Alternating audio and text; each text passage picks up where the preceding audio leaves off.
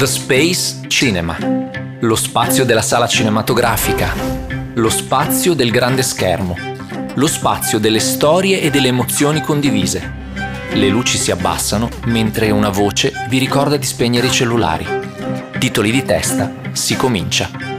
Io sono Giorgio Viaro e questo è Lost in the Space, storie di cinema.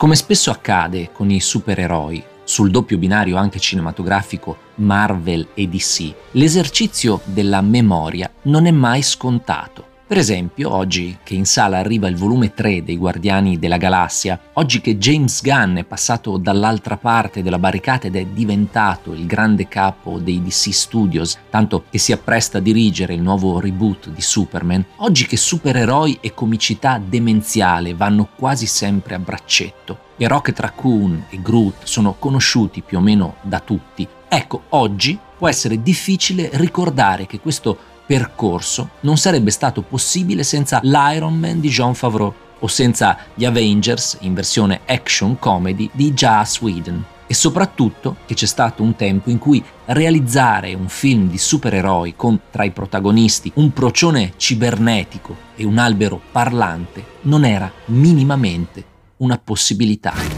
Mettiamo subito in chiaro una cosa!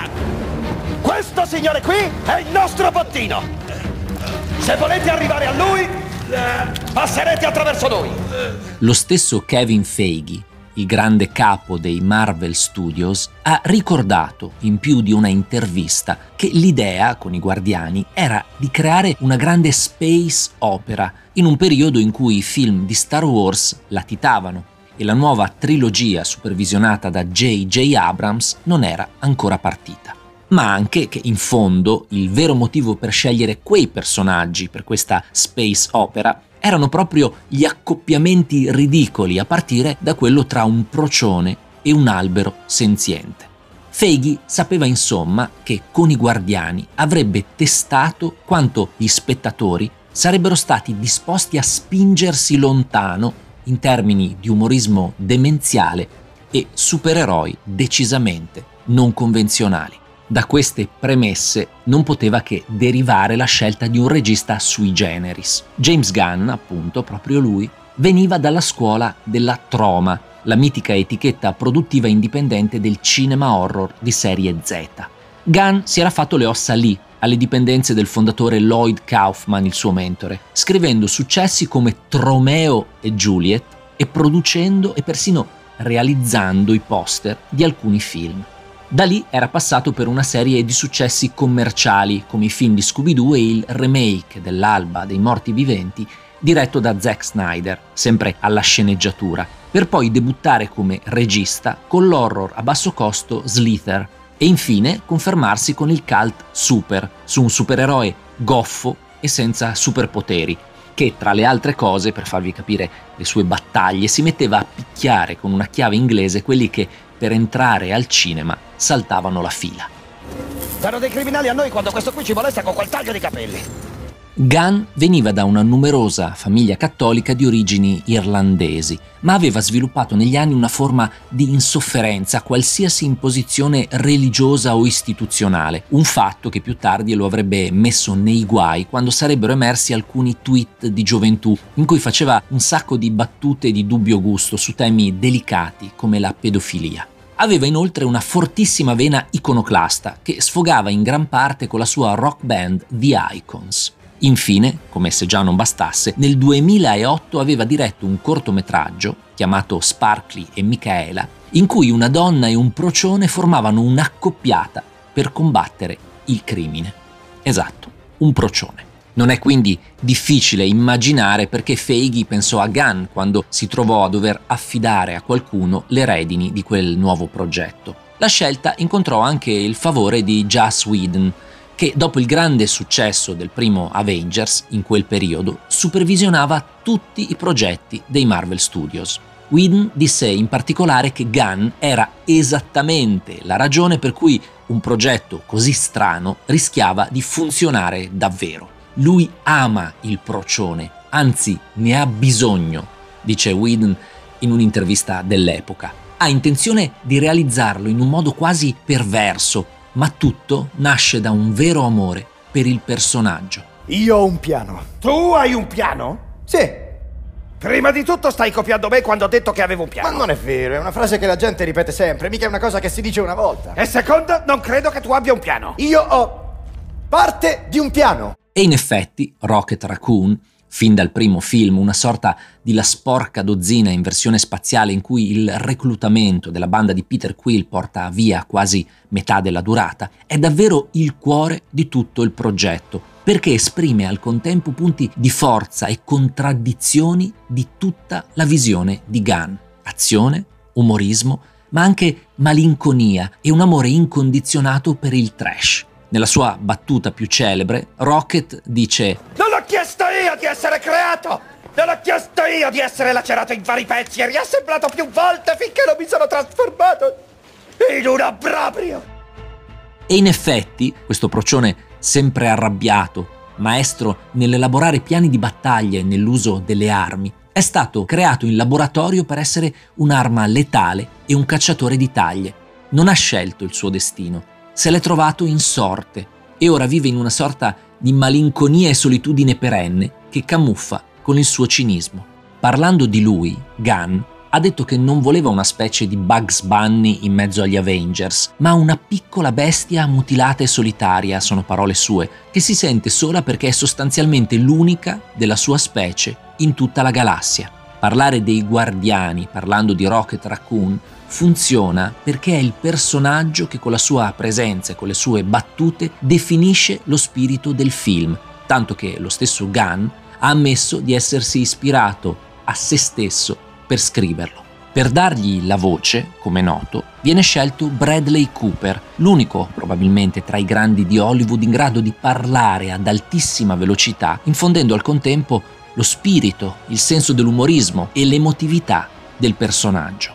Ma Bradley Cooper arriva in una fase molto avanzata della lavorazione e dunque per lungo tempo durante le riprese c'è il problema di come mettere in scena il procione in mezzo agli altri attori.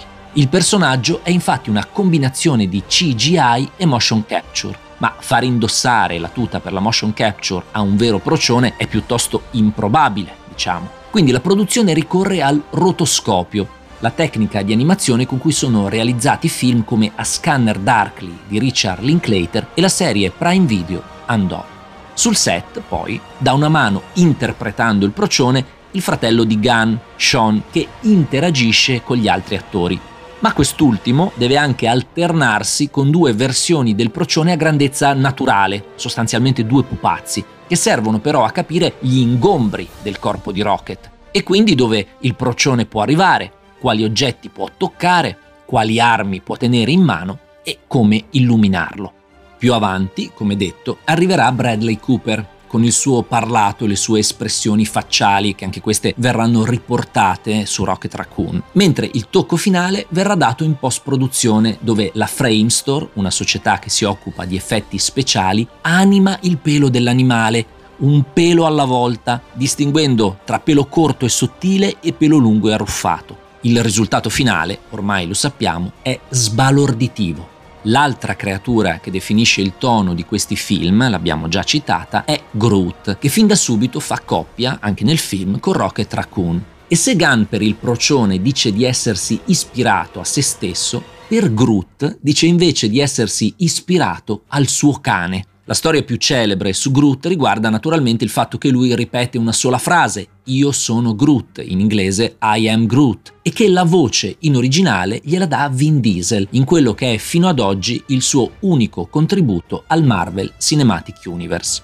Ecco, questo più o meno lo sanno tutti, così come il fatto che Diesel ha preteso per registrare la frase con le varie intonazioni che il regista lo imboccasse, diciamo così, spiegandogli per filo e per segno che cosa Groot stesse dicendo in ogni momento nella sua testa. Quello che forse non tutti sanno, invece, è che quel lavoro di doppiaggio fatto alla fine del 2013 fu il primo a cui si dedicò l'attore dopo la morte dell'amico e collega Paul Walker, il suo compare in Fast and Furious. La prima volta, cioè che rimetteva il naso fuori di casa in un contesto professionale dopo il lutto e che tutto questo Diesel provò a farlo trasparire in quelle tre parole ripetute così tante volte, come se fosse un modo per celebrare il suo ritorno alla vita. Sono parole proprio di Diesel. Io sono Groot.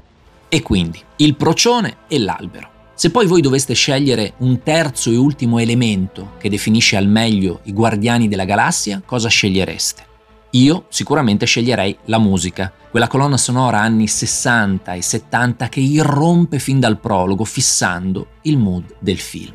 L'importanza del Walkman di Peter Quill è doppia. Prima di tutto ci ricorda per l'intero film che anche se siamo di fronte a un'avventura spaziale, a creature di ogni genere e a pianeti dispersi nel cosmo, il protagonista è uno di noi, viene dalla Terra, ha ricordi come i nostri. Quindi la musica serve a dare una forma di confidenza e rassicurazione allo spettatore. Poi però c'è l'aspetto stilistico, che a partire dalla colonna sonora influenza lo stile visivo del film, dei poster, dei costumi, del merchandising, delle grafiche. Gunn ha raccontato di aver scaricato centinaia di canzoni di quel periodo, leggendo una per una le classifiche dei dischi più venduti negli anni 70, facendosi ispirare da quello che sentiva per poi andare a pescare tra i brani quando gli serviva il commento musicale giusto per una delle scene. Il pezzo più celebre resta probabilmente Come and Get Your Love dei Redbone, un brano dance rock del 1973, che noi, come Peter Quill, sentiamo nella sequenza d'apertura del film. Il successo delle scelte musicali di Gunn è tale e l'atmosfera del film è così coinvolgente che nell'agosto del 2014 Guardian of the Galaxy Awesome Mix volume 1, ovvero il disco che corrisponde alla cassetta che Peter Quill porta in giro per lo spazio nel suo Walkman, arriva al numero uno delle classifiche americane, prima volta assoluta per una raccolta di vecchi pezzi. Il resto, come si dice, è storia. Guardian of the Galaxy introduce la figura di Thanos e approfondisce il tema delle gemme dell'infinito, aprendo la strada al successo planetario di Avengers Infinity War ma soprattutto dimostra che l'accoppiata supereroi comicità demenziale può essere esplorata ancora a lungo e il pubblico è disposto ad accettarlo, imponendo il tono a tanti dei film successivi del Marvel Cinematic Universe e permettendo anni più avanti a Taika Waititi di spingere ancora di più su quel pedale con il delirante Thor Love and Thunder. E questo è più o meno tutto. Ora, visto che ci sono, metto una cassetta nel mio Walkman e schiaccio play.